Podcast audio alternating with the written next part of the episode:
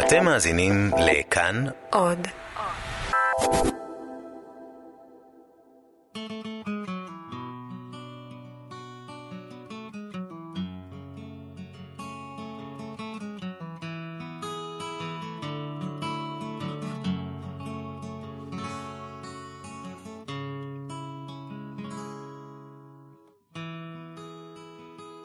לפעמים אנחנו שיר, שיר עברי ביישן, תגרדי לי כאן, תלטפי לי שם, אז למה לא ככה? למה לא ככה? כל הזמן. לפעמים אנחנו איגי פופ, או Lucy in the sky. לפעמים זה יום של רוק, גיטרות עם distortion, עד בלי די. כן, לפעמים זה ככה, כל הזמן. שלום לכם מאזינות ומאזינים, אה, כאן תרבות, באולפן אה, שירי לב-ארי, ואיתי הסופר אשכול נבו, שלום אשכול. שלום, שלום. לפני כמה שבועות אה, נחתה בתיבת הדואר שלי מעטפה עם ספר חדש של אשכול נבו, הראיון האחרון, כך הוא נקרא. וכשפתחתי הייתה בו הקדשה בזו הלשון לשירי. פעם על במה שאלת אותי איך עושים שהדבר הזה, אהבה, יעבוד. מאז אני מנסה לענות. באחוות אוהבי הספרים, אשכול נבו. אז uh, זימנו אותך כאן לאולפן אשכול כדי להבין איך הדבר הזה, אהבה, יכול לעבוד. והספר החדש שלך uh, זה הספר התשיעי uh, במספר, והוא כתוב כולו בפורמט של ראיון, שאלות תשובות. גיבור הספר הוא סופר פופולרי שמקבל מעורך אתר אינטרנט גדול רשימה של שאלות מהגולשים, והוא יושב לענות, אבל מה שיוצא לו במקום תשובות, זה סיפורים, עוד סיפור ועוד אנקדוטה ועוד זיכרון, כי הוא הרי מספר סיפורים כרוני. איך נולד הספר הזה? נולד ממשבר כתיבה בספר אחר. זאת אומרת, בחלל עבדתי על ספר אחר ונתקעתי. כשנתקעתי זה, זה קודם כל אתה מרגיש את זה בגוף, לאט לאט הופך להיות יותר ויותר עייף כשאתה מגיע לכתיבה, ובאיזשהו שלב גם מנקר על הספר של עצמך, אם המצב ממש חמור. בדיעבד אתה יכול להבין למה נתקעת. היום בדיעבד אני, אני יכול ככה לחלוק איתך שאני חושב שנתקעתי כי הספר הוא היה בטוח מדי. בטוח מדי. כן, זאת אומרת. מה? צפוי? באזור הנוחות שלי, מוכר לי, מוכר ל, ל, דומה לספרים אחרים שלי אולי באיזשהו אופן. גם הוא על אהבה? ידעתי, אה, גם תמיד. תמיד. אה, תמיד באיזשהו אופן. גם היה בו איזה אלמנט של מתח, אבל, אה, אבל הוא היה, ידעתי את הסוף שלו, שזו גם בעיה קשה כשאתה מתחיל לכתוב, מבחינתי, לדעת כבר איך זה יהיה. ולא הייתה שם חדווה של המצאה והתחדשות. ו... בעצם חיפשתי, זה, זה, שתביני, החיים שלי מסודרים כדי לכתוב בתקופות כתיבה. זה אומר שהבוקר מ-9 עד 2 זה שעות הכתיבה, והנה אני מגיע לשעות הכתיבה ואין לי מה לכתוב. אז הפתרון היה לשחק משחק. והמשחק היה שאלות ותשובות. ניקח את השאלות ששואלים אותי ברעיונות אה, מסוג זה, במפגשים עם קהל, וננסה לענות עליהן תשובות שאף פעם לא היה לי אומץ לענות. תן לי דוגמה רגע לשאלות שתמיד נשאלת. תראי, התשובה, הדוגמה הכי אה, בוטה אה, מגיעה כבר בעמוד הראשון. זאת אומרת, שאלה אה, קלאסית כזאת, שנשאלת לא מעט פעמים. אה, מתי הבנת שאתה רוצה להיות סופר? עכשיו יש, או האם תמיד ידעת שתהיה סופר? זה, זה הניסוח המדויק שמופיע בספר. אז בוא נקרא רגע מה אתה כותב. כך נפתח הספר. אוקיי, okay, אה, לא, אבל בנקודה כלשהי סביב גיל ההתבגרות הסתבר לי שהפנטזיות המיניות שלי הרבה יותר מפורטות משל חבריי הקרובים. אצלם זה היה תכליתי, כמו פוטו רצח. אצלי היו מכשולים, קונפליקטים, דמויות עגולות. הייתי חייב להאמין לפנטזיות שלי כדי להתגרות מהן, אז בניתי אותן לפרטי פרטים. אני זוכר איזה לילה, ישנו בשקי שינה במרתף של הבית של חגי כרמלי. ארבעה חברים טובים, וכל אחד סיפר את הפנטזיה שלו. אני דיברתי אחרון, ועד שסיימתי לדבר כולם נרדמו. חוץ מארי, שלפני שסגר על עצמו סופית את הריצ'ראץ' של שק השינה, אמר בקול מנומנם, אחי, נראה לי שתהיה סופר, אבל אתה חייב ללמוד לקצר. אז ככה, ככה זה נפתח, ויש פה שורה של שאלות, מאיך נהיית סופר ועד מה... אז נגיד זאת שאלה כן. שאני יכול לענות עליה בתשובות מהוגנות, אוקיי? יש, אני יכול לספר על אה, היומן שניהלתי בכיתה ד' ועל שירי האהבה הפתטיים של כיתה י' ועל המכתבים לחברה בצבא ועל המכתבים לחברה בדרום אמריקה. יש תשובות מאוד אה, אסתטיות לשאלה הזאת, ופה בחרתי לענות את התשובה שאף פעם לא היה לי אומץ לענות, וכך, וכך זה התחיל בעצם. והיא המשחק. אמיתית? מה פה אמיתי ומה פה בדיוני בספר הזה? כאילו, לא הולך מפתה לחשוב לך, שהוא אני- אה, אני- כמעט אחד לאחד? אני לא הולך לגלות לך, זה חלק מהקסם. אה, אני חושב שהוא כל הזמן הולך על הקו שבין אמת לבדיה ומשחק עם זה ו... ומשתמש באמת כדי לשקר ומשתמש בשקר כדי לחשוף אמת, אז אני לא, לא אנחנו לא נרד פה לקונקרטיות של, אה, של לבדוק כל אירוע בספר, האם התרחש או לא, אבל את יודעת מה, בואי ניקח את הסיטואציה הזאת שעכשיו קרה. אמיתי מאוד, שלקח לי זמן להבין שהאופן שבו אני מדמיין, לא רק פנטזיות מניעות, אלא בכלל. אפילו כשאני מדבר עם בן אדם בטלפון, כשאני מדבר איתך בטלפון, שדיברנו בטלפון לקראת כן. הרעיון הזה, אז אני דמיינתי אותך. ודמיינת אותי עם אה, טלטלים גם. דמיינתי אותך, דמיינתי אותך בביתך? שאין לי מושג איך הוא, כי אף פעם לא הייתי בו, בתוך איזה setting שהיה בו גם ריהוט, והיה בו גם כל מיני חפצים, זאת אומרת, ובגיל מאוד מאוחר הבנתי שלא כולם ככה. אולי לא פשוט כולם מדמיינים בעוצמה נוח כזאת. לך ובטוח לך לתת סיפור סביב הדבר עצמו. זאת אומרת, למקם אנשים בתוך סיפור זה יותר קל, כי כאילו אתה כבר יודע את הקונטקסט. זה פחות מפתיע אם אתה יודע למקם אותם. אני לא יודע אם זה נוח ועניין של פחות מפתיע, ופשוט של עד כמה אתה הולך רחוק עם, הפעולה הזאת של לדמיין. ו... ולקח לי זמן להבין שזה משהו שהוא שלי, והוא לא של כל העולם, ולקח לי עוד הרבה שנים להבין שאני יכול לעשות מזה מקצוע. זאת אומרת שאני יכול לעבוד עם, הבא, עם העניין הזה, שהיה, זה, זה גם יכולה להיות בעיה בחיים שאתה מדמיין מאוד חזק. אז זהו, אז אחד הנושאים, התמות המרכזיות, מין ציר כזה שסביבו אה, סובב הספר, זה הנושא של הכנות, של המספר שלך, שהוא גם קצת אתה, שהוא סטורי טלר כרוני, אובססיבי, מספר סיפורים, אה, ודאי מקצועי. אשתו אפילו אומרת לו, תשמע, אני לא יכולה יותר להאמין לאף מילה שלך. אה, אבל הנושא הזה של הכנות, גם כנות של הסופר עם הקוראים שלו, גם כנות של הסופר עם עצמו. איך אתה כותב לא מזויף, לא מסולף, אמיתי, אותנטי. אה, בהחלט שאלה מרכזית בספר הזה, ובאמת יש, יש עמוד בספרים בעברית שהוא עמוד אה, נידח, ושומעינו יכולים אה, לדמיין אותו כרגע, הוא נמצא בין הכריכה לבין השם הפנימי, והוא- ויש בו את השם של הספר באנגלית. אה, ואז זאת הזדמנות לסופר לתת שם שני לספר, כמו שנותנים שם שני לילד. נכון. והספר ותמיד באנגלית... יש סיפור מאחורי השם השני. תמיד יש סיפור מאחורי השם השני, בדרך כלל זה השם הסבתא. אה, ופה הספר נקרא The Storyteller באנגלית, זאת אומרת מספר סיפורים, זה מאוד מתחבר לשאלה שלך. ויש משהו בהפיכה למספר סיפורים, זאת אומרת, ב... בזה שזה נהיה המקצוע שלך, בזה שגם אתה עומד על במה ומדבר עם קהל, ומספר לקהל סיפורים, את הסיפורים שמאחורי הקלעים, יש משהו אה, מפחיד. זאת אומרת, בין השאר הספר הזה הוא גם על הסכנות של המקצוע. למה מפחיד? כי יש את החשש שתאבד את האותנטיות, זאת אומרת, החשש להגיע למקום שבו נמצא הגיבור של הספר שלי, שהוא לא מסוגל, אפילו אה, ליד מיטתו של החבר הכי טוב שלו, שהוא בא לסעוד אותו במחלתו, הוא לא מסוגל לדבר איתו, הוא כל הזמן חייב לספר לו סיפורים, עם התחלה, אמצע ופואנטה, והחבר אומר לו באיזשהו שלב, בוא נשתוק קצת. אומרת, אני לא יכול לשאת יותר את ה storytelling שלך, ובוא פשוט נהיה בני אדם, וזה סכנה של המקצוע. אה, ויש עוד סכנות למקצוע הזה שהספר חושף, אבל זה, זה ללא ספק אחת מהם, וניסיתי מאוד במהלך הכתיבה, גם כשהספר הלך והתפתח מהאוטוביוגרפיה אל, אל, אל הבדיה, לשמור על האנרגיה של הכנות. עכשיו, למה אני מתכוון?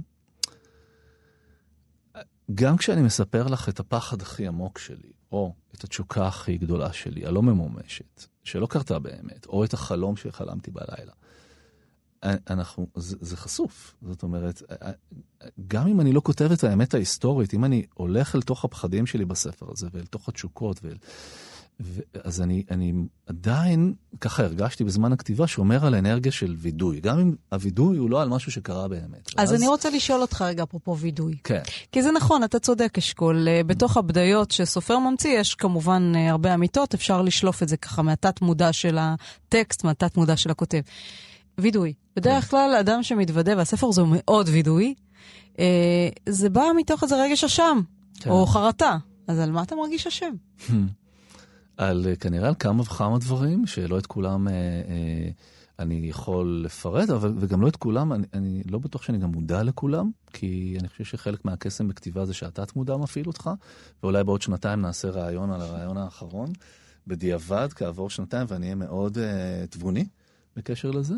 אבל כן אני יכול להגיד דבר אחד, וזה, וזה השאלה של האתיקה של המקצוע. זאת אומרת, עד כמה אתה משתמש בחומרים של האנשים שקרובים אליך, עד כמה אתה חושף אנשים שלא ברצונם בכתיבה שלך, עד כמה אתה אה, פוגע באנשים. וזה דברים שקרו לך. זה דברים שאני מאוד עסוק בהם. אני כל הזמן מנסה להיזהר בהם, כולל בספר הזה, האחרון, אבל לא בטוח שתמיד הצלחתי להיזהר מספיק, ו...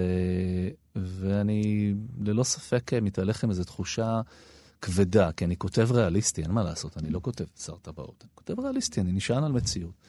ואני הולך כל הזמן עם איזו תחושה של קונפליקט, נקרא לזה, והיא באה לידי ביטוי בספר.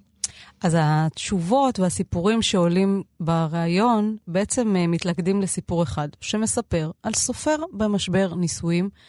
האהבה שלו מתפרקת, הבית מתרוקן, הילדה המתבגרת רוצה ללכת ללמוד בפנימייה בשדה בוקר וקצת עוזבת את, ה, את ההורים, הוא מרגיש נטוש. אה, הגעגוע מציק, הלב כואב, החבר הכי טוב גוסס מסרטן, הדברים מתחילים קצת להתפרק, הגוף מזדקן. ישראל במובן הפוליטי, לא במצב מי יודע מה, גם לא במובן החברתי, והגיבור שלך בן 40 פלוס, יש לו כביכול כל מה שהוא רצה בחיים, אבל הוא עדיין מוצא את עצמו מרוקן. ושאלתך היא? שאלתי היא, מה זו הסיטואציה הזו שממנה מתחיל הגיבור ויוצא אה, לדרך בעצם? אני אחלק את התשובה לשני חלקים. אחד הוא יותר, נגיד, בהתבוננות על העולם, והשני הוא יותר, הוא יותר אישי באמת. התבוננות על העולם, אז יש, יש כמה מעגלים. יש את המעגל של בני הגיל שלי, נקרא לזה ככה, בני העשור החמישי, שמתמודדים מצד אחד עם, עם הורות מאוד פעילה ותובענית, ומצד שני עם, עם להיות ילדים של הורים ש...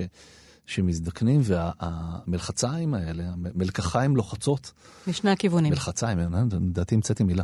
המלקחיים הלוחצות האלה, הן מביאות אנשים, מורידות אנשים על הברכיים. ואני רואה את זה כל הזמן, ש, וגם, וגם, כן, וגם קשר זוגי וקשר עם הילדים, והמורכבות שלו, והעובדה ש...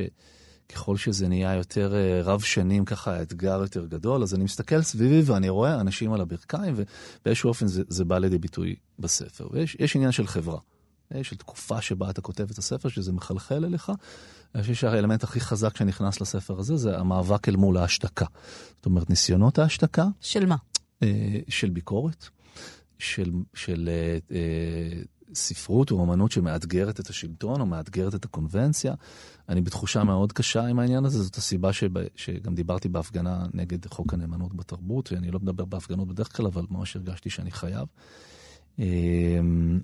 וזה בא לידי ביטוי בספר באיזה, בשתי סצנות שבהם הגיבור בעצם או מבקשים ממנו לשתוק ולא לדבר על נושאים טעונים, או מוחקים לו קטעים מהספר שהם קטעים טעונים.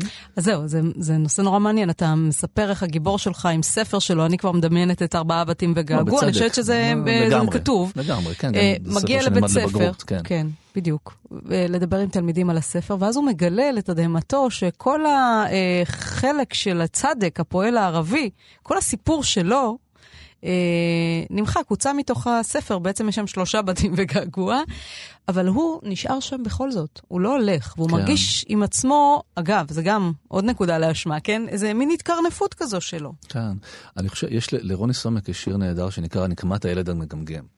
אני כותב היום ל, ל, ל, ככה ל, לתקן את הגמגום שהיה לי בתור ילד. אז ככה אני, ככה אני מוצא את התשובה לזה, ואני חושב... הסיבה שאני כותב את הקטעים האלה בספר, מכניס אותם לספר, הסיבה שדיברתי בהפגנה, הסיבה שאני מדבר על זה בכמעט כל מפגש שאני עושה עם קהל, זה כי, כי באמת, לפעמים, ב, באמת ברגע הזה שתיארת, אז, אז לא דיברתי, אז, אה, אז, אז שתקתי. זה באמת ככה? זה לא אחד לאחד תיאור של המציאות, אבל זה עירוב של כמה קטעים שקרו. ועירוב, של, ועירוב גם של דברים שקרו במציאות לא לספרים שלי, זאת אומרת, אם נחשוב על הפסילה של גדר חיה. התפקיד שלנו כאומנים, גם אם לא ידענו לדבר באותו רגע שבו היינו צריכים לדבר, זה למצוא את המקום לדבר ולהיות אמיצים, כי בסופו של דבר הפתרון הכי טוב לניסיונות השתקה זה, זה דיבור. זאת אומרת, זה, זה, זה לבטא ולהתבטא. אתה יודע, אבל באיזה קטע בספר אתה כותב, למה תמיד שואלים סופרים על כל מיני עניינים פוליטיים? מה הם כן. מבינים יותר מאחרים? כן, ועוד, שישאלו את מי ש... שמבין. כן, ועוד אחרי שהם לא ישנו כל הלילה. כן. אה, והבת שלהם אה, עוזבת לשדה בוקר, וכן. אמ, אני חושב, תראה, זו שאלה מעניינת שאני, מעניינת או מאתגרת שאני עסוק בה בעצם מאז שהתחלתי לכתוב, או מאז שהתחילו הספרים שלי לצאת לאור. איך אני מתמקם במרחב הזה של, ה, של השיח הפוליטי, וגם מול הציפייה הזאת מסופרים שיביעו את דעתם. אז קודם כל אני חושב שצריך לבחור. לבחור מתי אתה מביע את דעתך ועל מה, ורצוי שתביע את דעתך בנושא שאתה מבין בו. זאת אומרת, אני לא, קשה לי... נגיד ל... אתה, נגיד, על נגיד, מה אתה נגיד, מרגיש שאתה יכול... אני, אני מקבל לא מעט פניות להתראיין בנושאים רבים, ועל 95% מהמקרים אני אומר לא, כי אני לא מבין, אני, לא, אני באמת לא יכול לנתח האם תוכנית, התוכנית של כחלון להורדת מחירי הדיור אה, הצליחה או לא הצליחה, והאם הוא, הוא עשה את כל מה שאפשר לעשות. הנושא קרוב לליבי והייתי מעורב במחאה החברתית, אבל אני לא יכול לדבר על זה, כי אני לא מבין בזה. אני חושב שהמקום של סופרים... להיכנס לתוך השיח הוא, הוא סביב נושאים שהם עוסקים במוסר, בעוולות, בדברים שהם אנושיים, זאת אומרת, במקום. זאת היכולת שלך כסופר, גם, אגב, גם בספרים, לא רק במאמר פוליטי או בהתבטאות, זה לעשות איזה תהליך של רה-הומניזציה. זאת אומרת, להזכיר לאנשים שהם אנשים, וש, ולהזכיר ל, ל, לארבעת, הש, נגיד, לארבעת השבטים של החברה הישראלית, ש, שהם לא באמת ארבעה שבטים. זאת אומרת, מתחת לשבטיות יש בני אדם. זאת, זה משהו שאתה יכול לעשות בכתיבה, זה משהו שאתה יכול לעשות, שעשיתי אתמול בכנס באוניברסיטת באר שבע, שעסק בתקווה. אז שם אני מרגיש שאני יכול להיכנס, גם כי אני באמת מאמין בזה. זאת אומרת, התפיסה שלי של בני אדם היא לא שבטית, היא, היא קודם כל אנושית, זה מה שאני יכול להביא. אז נדמה לי שזה המעשה הכי דרמטי שאתה יכול לעשות כסופר, וכן, גם לפעמים בעניינים פוליטיים ספציפיים, אם אתה מרגיש שיש לך מה להגיד, שיכולת הכתיב, הכתיבה שלך, היא מאפשרת לך לומר את זה בצורה חדה, ושאף אחד אחר לא אומר את זה, זאת אומרת שנגיד אף, אחד, אף סופר אחר לא בא להפגנה, ואני יודע שלא, ש, שביקשו מאוד לבוא, או אה, אחרי המסקנות הראשונות של המשטרה אה, סביב הפרשות של אה, נתניהו, מעט מאוד אנשים כתבו בעיתון אה, שהם חושבים שהוא צריך להתפטר. אני חושב עד עכשיו שהוא היה צריך להתפטר, ובוודאי שהוא צריך להתפטר אה, עם, עם ההמלצות החדשות, אה, ואף אחד אחר לא אמר את זה, אז אמרתי, טוב, אז אני אגיד את זה. ואני אשלם את המחיר ש, שמשלמים כשאתה מביע דעה כל כך ברורה. והיה מחיר לזה? המחיר הוא לא מיידי, זה לא, לא דופקים לך בדלת. המחיר הוא קוראים שלך. המחיר. המחיר הוא כנראה קיים איפשהו, אבל אני לא... אני לא, אני לא מפחד באיזשהו אופן, אה, אין, אין בי פחד סביב הדברים האלה. אמ, אני חושב גם שלפחות הקהל, כמו שאני פוגש אותו במפגשי קוראים, והוא קהל מגוון מאוד, כי אני באמת מסתובב בכל הארץ, הוא אה, יכול להכיל את העניין הזה. זאת אומרת, אה, יכול להכיל דעות שונות משלו. אחת השאלות שאתה תמיד נשאל, ואתה מתעסק איתן גם פה בספר, זה כן. האם אתה מאמין ברעיון שתי מדינות לשני עמים? תראי, זה, קודם כל, כן. מה אתה עונה בספר? כן, לא, בספר אני אומר שאני לא יודע, ושאם אפשר לשאול אותי יותר מאוחר, כי לא ישנתי. זה, אני, אני אגיד לך, אגב, למה זה מתייחס, הרבה פעמים, אה, קודם כל אני אענה לשאלה שלך, אני מאמין בפתרון הזה, אני, אני חושב שכדאי שנחתור אליו, כי אחרת ייכפו עלינו פתרונות אחרים רעים יותר, ואני חושב שהוא בר השגה. הוא בר השגה. באמת? כן, אני חושב שזה... אתה מאחרוני השמאלנים שחושבים שהוא בר השגה. לא, אני חושב שזה עניין של מנהיגות, אה, ואני לא בטוח שבשני הצדדים כרגע יש מנהיגות שבאמת מעוניינת בפתרון הזה, ומוכנה לוותר את הוויתורים שצריך לוותר כדי להשיג אותו. אה, לפחות מה, מהשיחות שלי ומההתרשמות שלי, זה לא פתרון שהוא בלתי אפשרי. וש, ובעיניי הוא הכרחי. עכשיו, בנוגע ל, ל, לרגע הזה בספר, הוא מתייחס גם להרבה סיטואציות בחו"ל. זאת אומרת, כשאתה מתראיין בחו"ל, ואתה נשאלת שאלות פוליטיות, זה לא כמו שאנחנו מדברים עכשיו. זה אחר, זה נפיץ. כי זה יותר ייצוגי, אתה מייצג מדינה. לא, אני לא מרגיש שאני מייצג כורחך. כלום. אני באמת, באמת שאני לא, אני לא מרגיש ייצוגי כשאני בחו"ל, אבל אני כן אגיד לך מה אני, מה, אני, מה אני מרגיש. אני מרגיש שלפעמים יש מניפולטיביות בשאלה שנועדה לחלץ ממני תשובה שתיראה טוב בעיתון האנטי-ישראלי שמראיין אותי. לא, אני לא רוצה, אני לא רוצה אה, לספק את מה שמצפים ממני. אני אספק את מה שאני חושב באמת ואת מה שאני רוצה לומר ברגע הזה. אז שם זו סיטואציה באמת יותר מורכבת ואני הרבה יותר אה, באיזשהו אופן, למרות שעל על התבטאות פוליטית או על מאמר פוליטי אני אשלם מחיר בארץ הרבה יותר מאשר בחו"ל, אז בהפוך על הפוך. ברעיונות בחו"ל אני סופר מדוד, ואני חושב הרבה מאוד לפני שאני מבקר, אה, כי אני מרגיש שזה יותר מדי קל. ובספר תמיד מופיעים באיזה מקום פעילי BDS, לכל מקום שהסופר הולך, והוא נוסע הרבה כן. בעקבות ספריו, תמיד יש איזה שני פעילי BDS, או שעושים מהומה, או שיוצאים מהאולם באמצע, זה מוטיב קבוע כמעט. אה, בספר. כן, אני חושב, קודם כל חוויתי את זה, חוויתי אה, אולי הסצנה הכי משעשעת, סלאש אה, טרגית, הייתה במפגש בדרום אפריקה, שאין לי קהל בדרום אפריקה. אז בואו נשים את זה על השולחן שבינינו, על השולחן הדמיוני.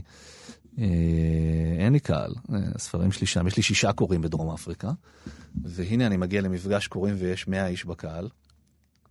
זה הרבה, ואתה אומר- כבר מבין שזה עניין ואני אומר- פוליטי. לא, לא, אני לא מבין כלום. אני אומר, זה שוגרמן, זה, זה, לח- את מכירה את שוגרמן? את הסיפור על, ה, על המוזיקאי שהצליח בדרום אפריקה בלי שהוא ידע? כן, בטח. זה דוקומנטרי, סרט דוקומנטרי אדיר. כן, כן. ואמרתי, זה, שוגרמן זה אני. זאת אומרת, אני כוכב בדרום אפריקה ולא ידעתי, זה פשוט קרה בלעדיי.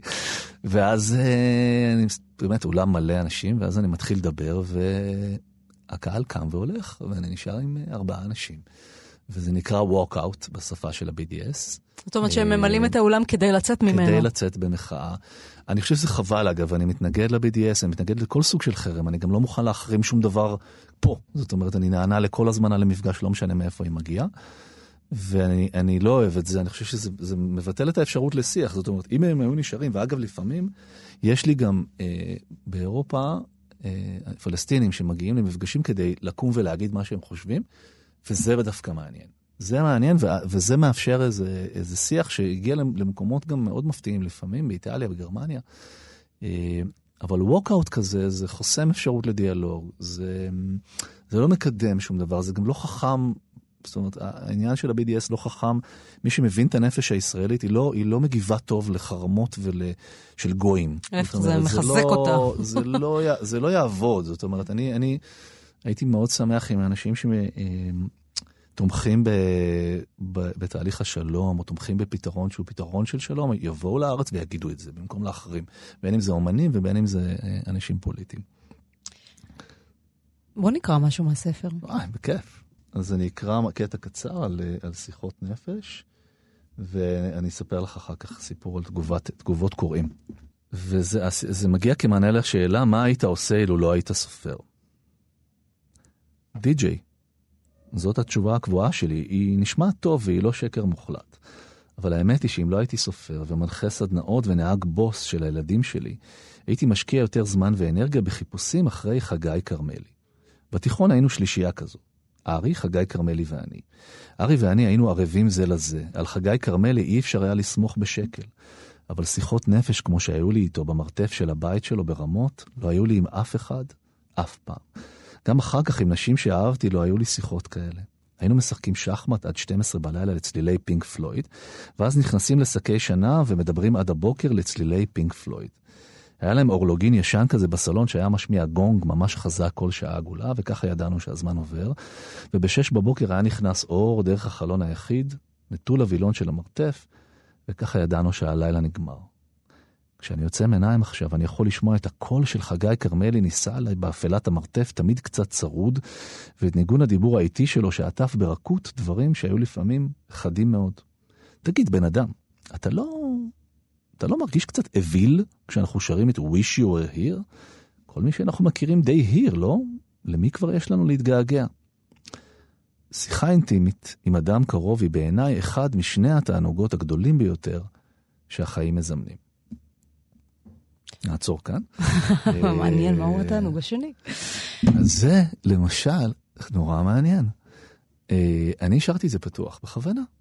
כי אני אוהב לפעמים להשאיר דברים פתוחים ולא נאמרים במפורש. ומה קורה כשאתה משאיר משהו פתוח בסיפור או, או בטקסט? אנשים נכנסים לתוך החלל עם המשאלות שלהם, עם הרעיונות שלהם, וכבר שמעתי לפחות חמש תשובות אה, שונות מזו שאני חשבתי.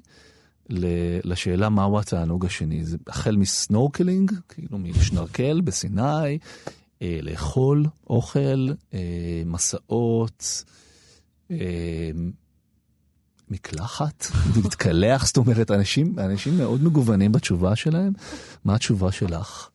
התענוג השני, חוץ אחרי שיחות שיחת נפש, נפש. כן. לאהוב, לאהוב, כן.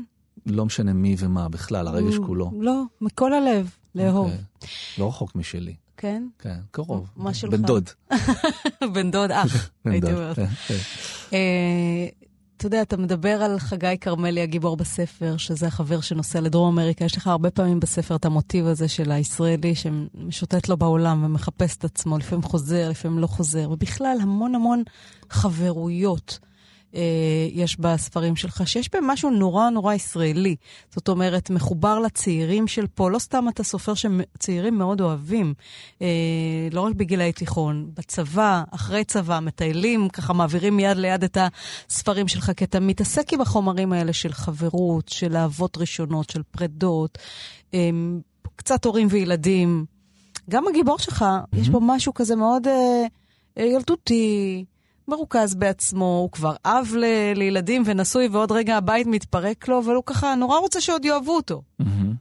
קודם כל נראה לי שכולנו רוצים שיאהבו אותנו. אז רגע, אה, תדבר קודם על הישראליות, ואחר כך תדבר כן. על הגיבור שלך. אה, כאילו אתה מקודד איזה משהו לא- בישראליות, בכתיבה לא- שלך. קודם כל, דיברת על אנשים צעירים, אז זה מאוד מאוד מאוד משמח אותי שאנשים אה, צעירים קוראים את הספרים שלי, הם גם, אה, זה נכנס אליהם מאוד מאוד חזק.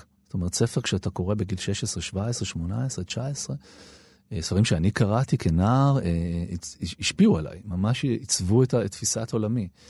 אה, אז, אז העובדה שנגיד ספר שלי נלמד לבגרות, ארבעה בתים וגעגוע, אז מצד אחד זה מביך מאוד. עכשיו בדיוק בדרך לכאן מישהי סיפרה לי שהילד שלה סיים לכתוב עבודה על ארבעה בתים וגעגוע, למה זה מביך? כי אתה הופך למטלה עבור אנשים. ומצד שני, על מה הילד כתב את העבודה? הוא כתב אותה על, על היחס לפועל הפלסטיני בספר. אז אני אומר, וואו. כאילו, השגנו משהו. לא, זה, זה פתח לו בטוח משהו, לא משנה מה הוא כתב בעבודה, זה, זה פתח לו משהו. אה, אז קודם כל אני מרגיש בר מזל, באמת. זאת אומרת, אה, אה, יש לי, יש לי מין מדיטציה כזאת שאני עושה לפני שאני נכנס למפגשי קוראים. אני נשאר עוד שנייה בא, באוטו ואני אומר, תגיד תודה. תגיד תודה שאתה אתה נמצא במקום הזה. זאת אומרת, אתה נמצא במקום שאנשים, וזה לא משנה אם זה עשרה אנשים או, או, או מאה, הגיעו עכשיו לשמוע אותך מדבר על הספר, ואם הם הגיעו כנראה שהם קראו, או לפחות מתכוונים לקרוא. זאת אומרת, אני באמת מרגיש בר מזל. ולגבי הישראליות, אמ, אני לא מנסה לקודד שום דבר, זה יוצא לי, אני באמת אמ, אוהב את דרום אמריקה, יש לי איזה סיפור אהבה עם היבשת הזאת שהוא לא מוסבר. זה, זה, מה ש, זה מה שהתחלתי לחשוד באיזשהו שלב, שיש לי שורשים לטינים נסתרים, כי החיבור היה כל כך חזק, שאמרתי, בטח זה נובע מאיזה, מאיזה צד של המשפחה שאני לא יודע עליו, כלום. אז רגע, מאיפה הספרדית שלך? מלימוד, ממש, מהתאהבות, זאת אומרת, התאהבתי בשפה, ומאז אני לומד אותה שוב ושוב ושוב, ועכשיו אני אפילו צופה בסוג של טלנובלה אה, שנקראת איזבל, זו סדרה היסטורית, אה, סוג של משחקי הכס בספרדית, ואני אני צופה, זה לא סדרה מי יודע מה, ואני צופה בה כדי לשפר את הספרדית שלי. אה, אז אני- אתה מאוהב בדרום אני אמריקה. מאוהב דרום אמריקה, אני מאוהב בשפה, ומבחינתי זה מאוד אישי. אחר כך מסתבר שזה גם מאוד ישראלי ושאנשים נוסעים. והדילמות שאני כותב עליהן הן תמיד מגיעות מאיזה מקום שהוא מאוד מאוד קרוב אליי. וזה שזה אחר כך רלוונטי לאנשים אחרים זה מאוד משמח, אני לא יכול לתכנן את זה מראש. אמ, באופן אה, מוזר, אה, אבל, אבל כנראה שזה קורה לא רק אצלי, אלא גם בספרות אחרת או, וגם בקולנוע. כשאתה כותב מאוד אישי, והרעיון האחרון הוא ספר מאוד אישי, גם אם הוא לא אוטוביוגרפי, הוא מאוד אישי. דווקא המאוד אישי הזה מצליח לחדור לאנשים ולהפוך את זה לאישי שלהם. והם שואלים, איזה זוג ניגש אליי במפגש בכפר בלום, זו- האמת שזה לא זוג, זו האישה ניגשה, והיא אמרה לי, היא סיפרה שהם קראו את הספר ביחד במיטה, והם ענו אחד לשני על השאלות של הספר. על מה את מתחרטת, האם את מאמינה באלוהים, איזה רגע מחייך היית רוצה לחיות שוב. זה, זה מאוד יפה, זה מאוד אינטימי. ופחות או יותר הפנטזיה שהייתה לי כשכתבתי את הספר, או על סף הפרסום שלו, שזה יגיע ויגע באנשים. If you search for tenderness, it isn't hard to find. You can have the love you need to live. But if you look for truthfulness, you might just as well be blind. It always seems to be so hard to give.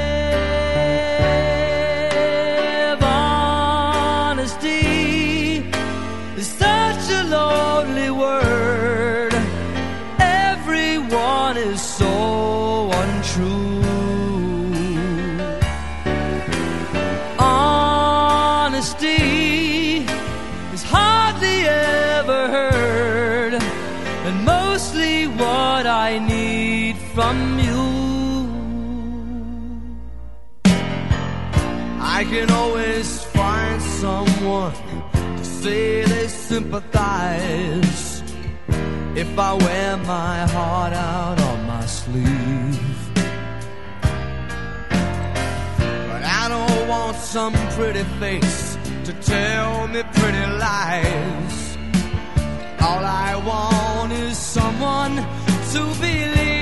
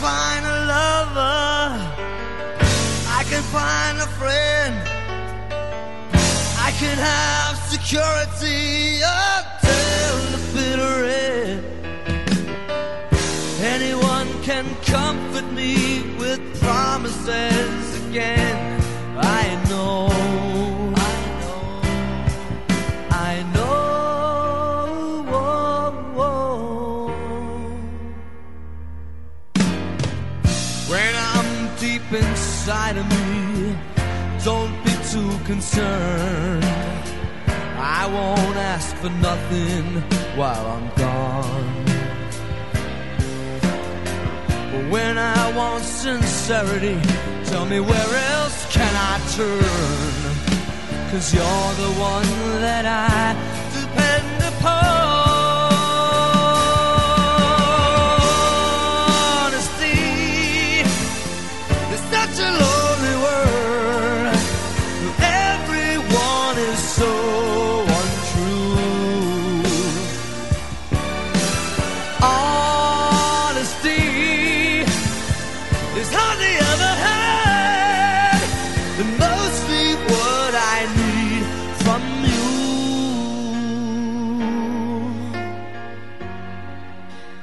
אנחנו בכאן תרבות, אה, אשכול נבו כאן באולפן עם שירי לב-ארי, ואנחנו מדברים על הספר אה, החדש, האחרון שלך, הרעיון האחרון. אני, אפרופו האינטימיות הזוגית הזאת, אה, הייתי מגדירה אותך כסופר של אהבה. כמו שעמיחי הוא משורר של אהבה, שמבין באהבה וכותב על אהבה, אז גם אתה, ויש איזה רגע בספר שאתה אומר שנדמה לך שכל הספרים שאתה כותב הם מין מכתב אהבה אחד ארוך לאהובתך. מהמם.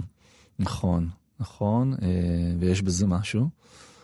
אה, וגם מצד שני, יש בספר שאלה שנשאלת, והיא מבוססת על שאלה שאני נשאל לפעמים במפגשים, למה תמיד האהבות בספרים שלך מוחמצות? ולמה תמיד זה לא ממומש? ולמה תמיד יש איזה תסכול? וממש ככה אה, מצאתי את עצמי כותב בספר הזה, לצד הסיפור המרכזי, סיפור של הזוגיות, שהיא זוגיות בקריסה, של הגיבור, אז מצאתי גם כותב סיפור אהבה, ממש. ניסיתי פעם ראשונה להצליח לכתוב סיפור אהבה עם happy end של חיילת, של בחורה מתגלית, שמתאהבת בחיילת, ואומרת, אני חייבת למצוא אותה, ו... והיא מוצאת אותה, מדוכן והיא- הגלידה. והיא מוצאת אותה. כל כך נהניתי סיפור לכתוב אהבה happy לסבי end. מקסים, כן, כן. כן, כל כך נהניתי לכתוב סיפור אהבה של נשים וסיפור אהבה שיש לו happy end. אה, אבל אם נחזור לתחילת השיחה שלנו, אז... אה, ולהקדשה שכתבתי לך, אני חושב שאני כותב על אהבה כי היא, היא, כי היא, היא עדיין מסקרנת אותי במובן של, של לפענח אותה, זאת אומרת, את המנגנונים האלה שמשאירים אנשים ביחד, או לחילופין גורמים להם להיפרד, את המנגנונים שגורמים לאנשים להיות מאושרים ביחד או לסבול, זה עדיין לא ברור לי. זאת אומרת, אני מסתכל לפעמים על זוגות סביבי, ואני אומר, הזוג הזה, מזמן כבר היה צריך להיפרד, ודווקא הם נשארים. ולצידם זוג אחר, שנראים פשוט, באמת, כאילו רק לשבת ולקנא ול- בבלתי נסבלות של המקסימות שלהם, וחודש אחרי זה הם אה, מתגרשים. אז זאת אומרת, אה, זה משהו שם מסתורי עדיין, אה, מבחינתי, זה ימשיך להיות מסתורי. כשזה יפסיק להיות מסתורי, אני אעבור לכתוב על, אה, על, אה, על נדל"ן, על, על תוכנית הנדל"ן של, ואז המשיח של יבוא. כחלון, כן. אשכול, אז רגע, על איזה במה שאלתי אותך את השאלה הזאת? שאלות טובות ועמוקות, אני זוכר גם איפה הם נשאלו, זה כמו ספרים שאתה זוכר איפה קראת. אז דיברנו במשכנות שאננים וצרויה שלו הייתה גם. ואני אתם שני המומחים לאהבה. ושנינו שנינו גמגמנו קשות בתשובה על השאלה, כי אם היינו מומחים לא היינו כותבים על זה. אז בוא נקרא קטע מהספר אולי, שקשור בגיבור שלך ובדקלה, אשתו. אני בכוונה בוחר קטע שיש בו באמת אה, קסם, לא רק אה, חורבן. אה, והוא מגיע בתשובה לשאלה אם היית יכול לחיות רגע אחד מחייך מחדש, באיזה רגע היית בוחר. ובעצם זה מפגש מחודש של אה, אוהבים שנפרדו, לכל אחד מהם יש עכשיו בן זוג אחר. אה, והיא אה, משאירה לו הודעה במזכירה האלקטרונית, אני אקרא את הפתיחה רק. קבענו בחוף בית ינאי, לה כבר היה חבר חדש, לי הייתה חברה, לא התראינו כמעט שנה מאז הפרידה. פתאום היא השאירה לי הודעה במזכירה האלקטרונית. רוצה להיפגש? כל הנערה שלה. הלכתי להסתפר על הבוקר למרות שלא האמנתי שיש סיכוי. היא חיכתה לי על סלע לבושה בשמלה החומה שהיא יודעת שאני לא עומד בפניה. אני מדלג קצת. אתה עדיין גר בגבעתיים? היא שאלה. את עדיין מכינה שקשוקה עם גבינת פטה? היא צחקה. החרחור הקטן שיש לה כשהיא צוחקת מכל הלב. בוא נשב קצת, היא אמרה והוציאה מגבת גדולה מהתיק שלה. התיישבנו, קרובים, כתף כמעט נוגעת בכתף. לונה חגה סביבנו במעגלים לא שקטה. שתקנו כמה דקות והסתכלנו על השקיעה, ואז דקלה הניחה את ראשה על כתפי. בהתחלה הרגשתי את השיער הרך שלה ואז את הלחי. חיבקתי את הכתף החשופה שלה והידקתי אותה אליי. אין לי כוח יותר. היא אמרה לי לתוך הצוואר. למה? שאלתי. להיאבק בזה, היא אמרה. נאנחתי והשענתי את הלחי על הראש שלה כאומר, גם לי. אז כאן הם חוזרים. אז כאן הם חוזרים, כן. וזה מאוד, אה, כן, מאוד יפה. יש uh, הרבה, באמת, כמו שאתה אומר, אהבות uh, לא ממומשות, פנטזיות רומנטיות, גם אלה שמתממשות הרבה פעמים uh, מתפקששות, וזה כאילו גיבור ממש רומנטיקן, שכל הזמן צריך לאהוב ולהאהב. מהמם. זה הדבר שמוביל אותו. אה, תשמעי, קודם כל אני חושב שכולנו צריכים לאהוב ולהאהב. אבל לא כולם עסוקים בזה. אני מסכים בזה, ש... אני מסכים לזה שהגיבור הגיבור של הספר, בנקודה שהוא נמצא בה, מכיוון שהזוגיות שלו קורסת בעצם, והבת שלו מתרחקת ממנו, אה, הבת הבכורה, נוצר שם ואקום. זאת אומרת, נוצר איזה חלל של אה, רעב, ש- שהוא הולך איתו בעולם. אבל ו- הרעב הזה הוא תמיד היה שם, כ- כי זה- יש פה זה- משהו נרקיסי. זה פרשנות אה, מעניינת, זה פרשנות מה אפשר להסתכל עליו כתכונתי. אפשר להסתכל עליו כמצבי. והוא לא- מאשים בסוף אני אסכים איתך שהוא אה, ילדותי. מאשים את אין- אשתו בבגידה שפותחת כן, את אה, הספר. אין הכל נכון, הכל נכון, אבל אני חושב שזה לא... זה לא מיוחד רק לו, זאת אומרת, את צודקת. נכון, להרבה גברים. ולהרבה נשים. זאת אומרת, הרעב והתחושה שלא רואים אותי, ואני לא אוהבים אותי מספיק אה, בתוך מערכת יחסים. אה, וה, והעלבון של הילדים שמתרחקים, מה זה, זה רק, רק אה, גברים מרגישים את העלבון הזה? אני עוד, אני עוד ככה, הילדות שלי עוד יחסית צעירות, אבל נגיד אנשים טיפה יותר מבוגרים ממני, חברים שלי שהם באזורי הגיל, שבהם יש ילדים שממש עוזבים את הבית, הם קורסים מזה, גברים ונשים ממש מרגישים תחושה של נטישה. זה מה שהגיבור שלי פה חווה, כי הילדה שלו עוזבת בגיל, בגיל 16 לפנימייה, זאת אומרת, אני חושב שכל המבוגרים קצת מסתירים איזה ילד פנימי. כן. זאת אומרת, אה, פשוט יש כאלה שמסתירים יותר טוב ויש כאלה שמסתירים פחות.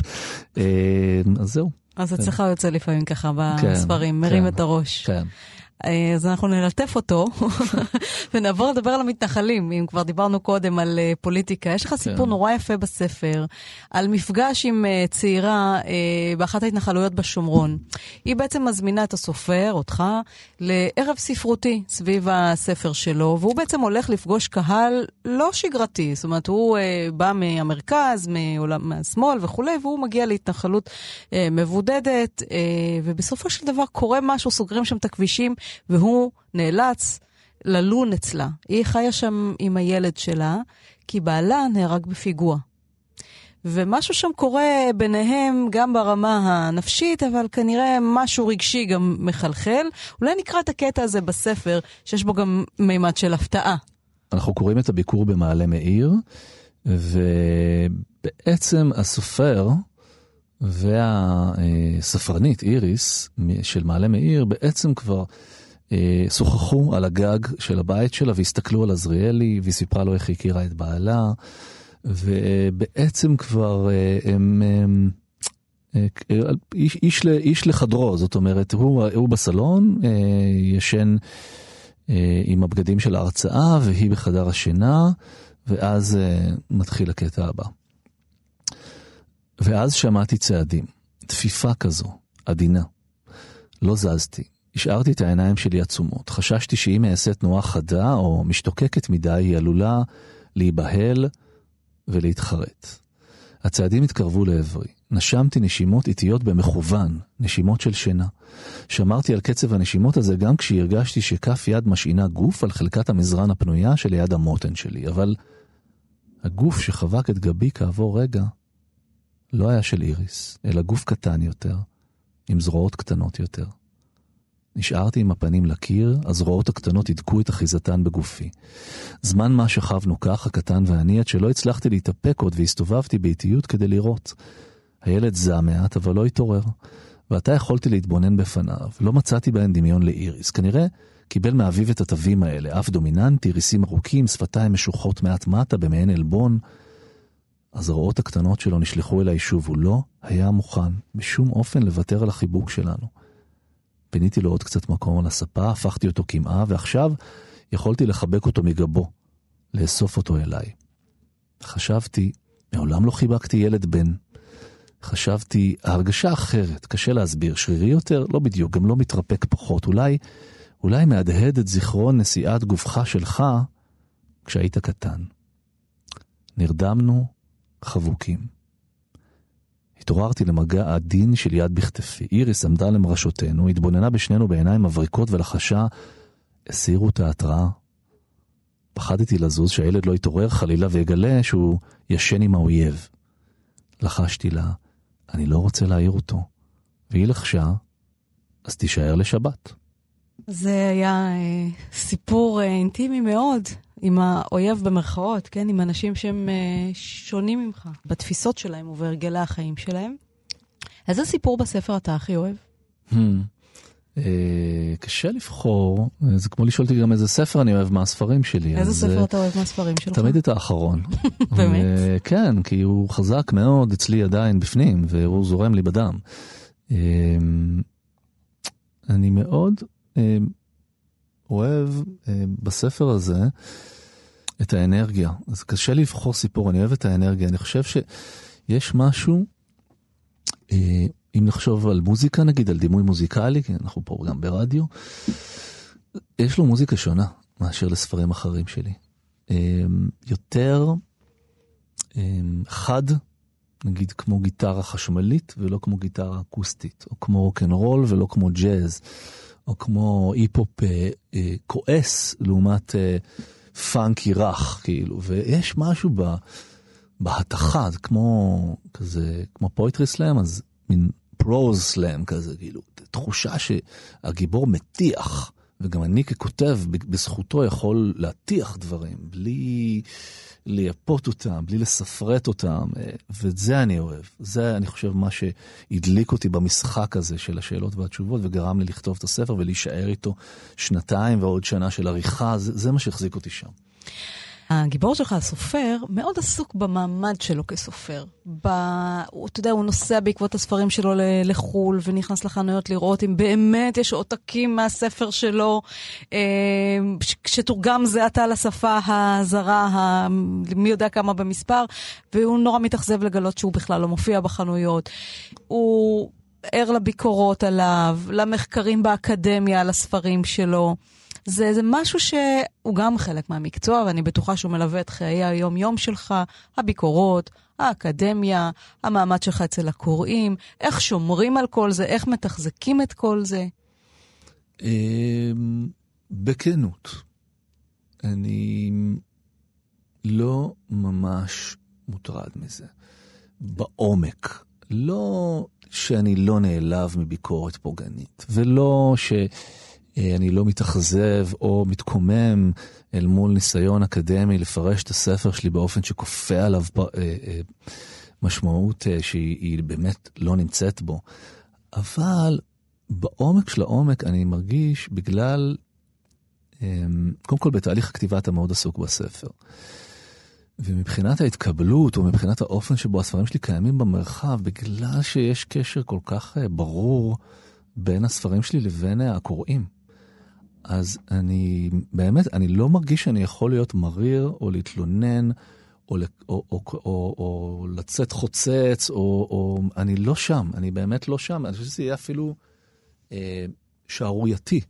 אם, אה, אם מישהו בר מזל כמוני אה, יתלונן. אני כן, כן יכול להגיד, וזה, וזה משהו שאני נוגע בו בספר, ואני נוגע בו בהומור, כי זאת, התפיסה, ש, זאת, הגישה שפיתחתי כלפי זה עם השנים, שהדבר הזה של להיות סופר מתורגם, או סופר בחו"ל, רחוק מאוד מהתדמית. זאת אומרת, אה, ברוב המדינות שהספרים שלי יוצאים בהם, הם, הם לא מצליחים בכלל. אה, חוץ מבעצם באיטליה, ששם הספרים שלי אה, כן מצליחים, אז בשאר המדינות אני נוסע ואני נפגש עם לפעמים עם מעט מאוד אנשים, וכשאת מדמיינת מעט מאוד, דמייני פחות במפגשי קוראים. ועם עיתונאים שלא קראו את הספר ובאים לשאול אותי על פוליטיקה כדי לחלץ ציטוט לכתבה אנטי-ישראלית. ו... ועם הזמן התפתחה לי איזה מין אה, תפיסה קומית לגבי הסיטואציה הזאת, והיא נכנסה לספר, זאת אומרת באמת... אה, אה, יש בזה גם איזה משהו משעשע ב, ב, בדבר הזה. אני לא מרגיש שאני, אני, גם, גם בתחום הזה של להיות סופר מתורגם, הרי מה, מה, מה יותר נהדר מזה שהספרים שלי מתורגמים לשפות שאני בעצמי לא יודע לקרוא, ושאני, אפילו אם אין לי הרבה קוראים, בנגיד פולין, אה, אז אני יושב מול קוראת והיא אומרת לי שנוילנד זה ספר ששינה את חייה. אז יכול להיות שבפולין היא שינה רק את חייה, שלה, של הקוראת הבודדת הזאת, אבל, אבל זה גם נהדר. זאת אומרת, באמת באמת, זה לא שאני מתחמק מהשאלה שלך, זה שבאופן עמוק אני מרגיש אה, מבורך, ו- ואני יודע כמה קשה להיות אומן. במדינה שלנו, וכמה תסכול יש בזה, וכמה מתסכל זה שאתה עושה, וגם הייתי, זאת אומרת, הייתי מעורב בתחומי אומנות אחרים ביצירות שלא זכו לקהל ולא זכו לתשומת לב, וזה מאוד מתסכל. אה, אבל בתח... בספרים שלי אני, אני באמת מרגיש מבורך. אני חושבת שאתה גם סופר שמאוד קשור לקהל שלו, ומתקשר איתו מקרוב, גם במפגשים, אבל גם בכתיבה. אתה... השאלה עד כמה, נגיד, חסר לך הליטוף הזה של הממסד לא, הספרותי, הביקורות, לא, אני לא מרגיש, באמת, האקדמיה, החוקרים. בעומק של העומק אני לא... קודם כל, אני צריך, ממש נורא חשוב להפריד פה בין תהליך הכתיבה לבין מה שקורה אחר כך. בתהליך הכתיבה, אם אני אחשוב על הקהל זה יהיה חמור. זאת אומרת, זה יהיה מאוד בעייתי. אם אני אחשוב, hmm, הקהל שלי. זאת אומרת, להפך אפילו, לפעמים, אה, נגיד סיפרתי על ספר שנטשתי באמצע, אחת מהסיבות שנטשתי אותו בדיעבד הייתה שהוא יותר, היה יותר מדי אה, עונה לציפיות. זאת אומרת, היה בו משהו שהלך עם איזה, עם איזה קו נורא ברור וקשור לספרים הקודמים שלי, וזה לא מצא חן בעיניי. זאת אומרת, אני מבחינתי רוצה דווקא לבעוט בזה, כשאני, כשאני יוצר. אחר כך, כשספר יוצא, זה, זה נעים מאוד שאנשים כותבים לך מיילים. הקראתי מקודם את הקטע על, על שיחת הנפש, דיברנו על שיחת נפש, שהיא אחד משני התענוגות הגדולים ביותר של החיים. אני מקבל מייל מבן אדם שהלחין את השורה הזאת, צירף לשורות האחרות בספר ויצר מזה פזמון. מה יותר נהדר מזה? אז אני לא מתהלך בתחושה של קיפוח. כשאני אמרתי לך, אשכול, שאתה בעיניי כותב בצורה מפויסת, מפייסת, שיש משהו חיובי בהסתכלות שלך על החיים, אולי אפילו קצת רומנטי, אתה אמרת, אני לא מסכים איתך. נכון. אני, אני לא מסכים איתך, ב, כי, כי צריך לעשות הפרדה בין זה שזה נכון, יש משהו אה, לא שיפוטי באופן שבו אני תופס בני אדם, ולכן זה גם בא לידי ביטוי בדמויות שלי.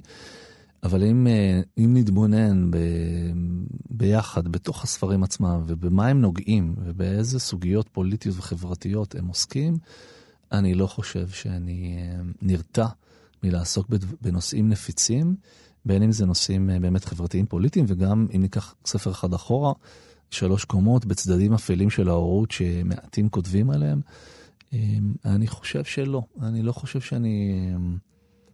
שהספרים שלי מפויסים. שאפשר להרגיש בהם אהבת אדם, אבל אם, אבל את, את האדם הזה שאני אוהב, אני שם אותו בסיטואציות לא פשוטות. את האדם שאני אוהב, אני שם בסיטואציות לא פשוטות, בתוך חברה שהיא לפעמים חברה אה, חולה ו, ומלאת עוולות, ואני חושב שזה שם, זה שם לגמרי, ואני גם רואה לפי ה... שוב, לפי התגובות שאני מקבל מהאנשים, אנשים לא אומרים לי, קראתי את הספר והיה לי... כיף, בטח לא על הרעיון האחרון. לא אומרים לי, היה לי מפויס ונעים, אומרים, חלק מהקוראים באים למפגשים כדי להגיד, התיישבה לי מועקה מהעמוד הראשון ולא עזבה אותי עד העמוד האחרון, וזה היה לי טוב, ספרותית היה לי, זה היה מספק, אבל, אבל זה לא היה לי נעים. כן. אה, אני חושבת שבכל זאת יש בו איזה נוחם בספר הזה. אולי באמת זו אהבת האדם שאתה מדבר עליה. אולי הקוראת שירי הייתה זקוקה לנוחם, והיא מצאה. ייתכן, ייתכן מאוד. אז עם מה אנחנו נסיים את השיחה שלנו? איזה מין ילד היית? דומה מדי לילד הבוכה, זה שבקופת החולים הייתה תלויה תמונה שלו, וכשהיינו מחכים בתור לדוקטור שנייצ'ר, ילדים היו מצביעים עליי ועליו חליפות. שוגה בדמיונות, לאו דווקא קורא, אבל כל הזמן מדמיין. ומאוהב. עד כלות, כל פעם בילדה אחרת ולא אומר לה כלום. ומתגעגע. מגיל מוקדם אני זוכר את עצמי מתהלך עם געגוע קבוע. אף אחד עוד לא מת לי, אבל כל הזמן עברנו בתים. כל קיץ הייתי נפרד מהחברים הישנים שלי, וכל סתיו הייתי אמור למצוא חברים חדשים. לא בטוח אגב שזאת הסיבה שהתהלכתי עם געגוע קבוע. אולי זה פשוט ככה. יש ילדים זיגזג, ויש ילדים געגוע. אשכול נבו, תודה רבה לך על השיחה הזאת. תודה לך על השאלות. הרעיון האחרון, שראה אור בהוצאת אה, זמור הביטן. כאן באולפן שירי לב-ארי, תודה לכם על ההאזנה, המשך האזנה נעימה.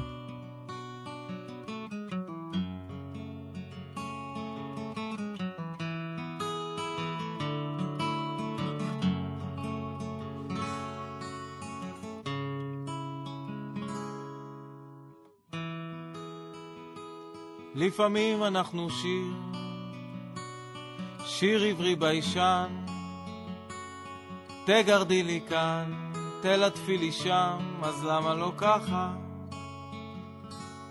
למה לא ככה? כל הזמן.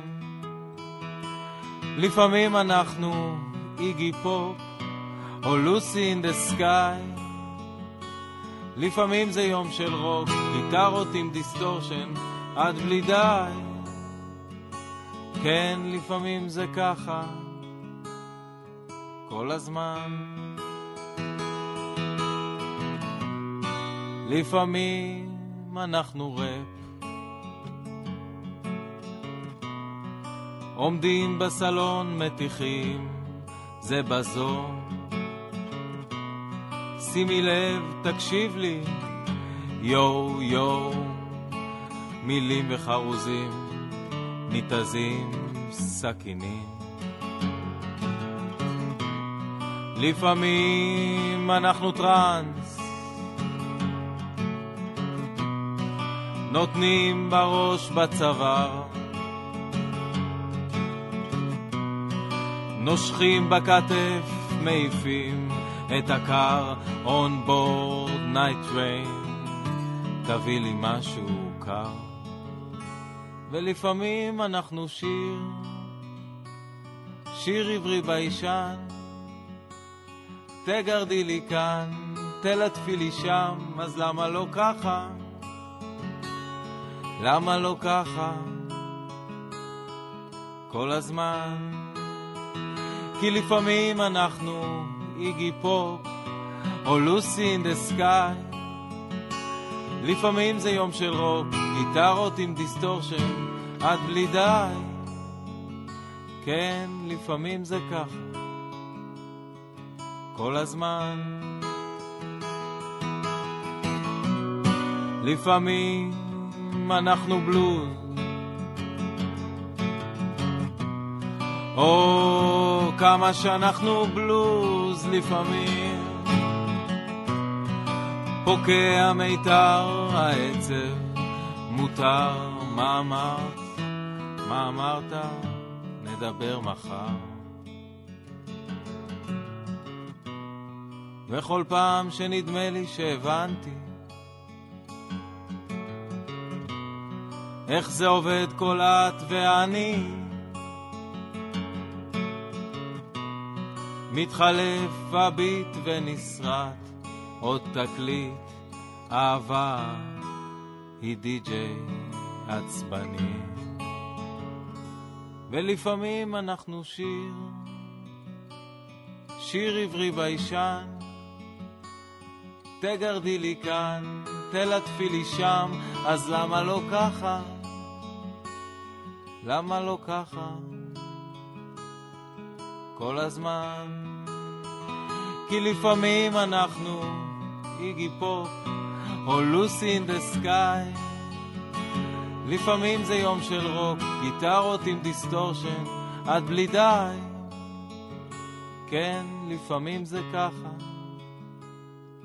כל הזמן. אה,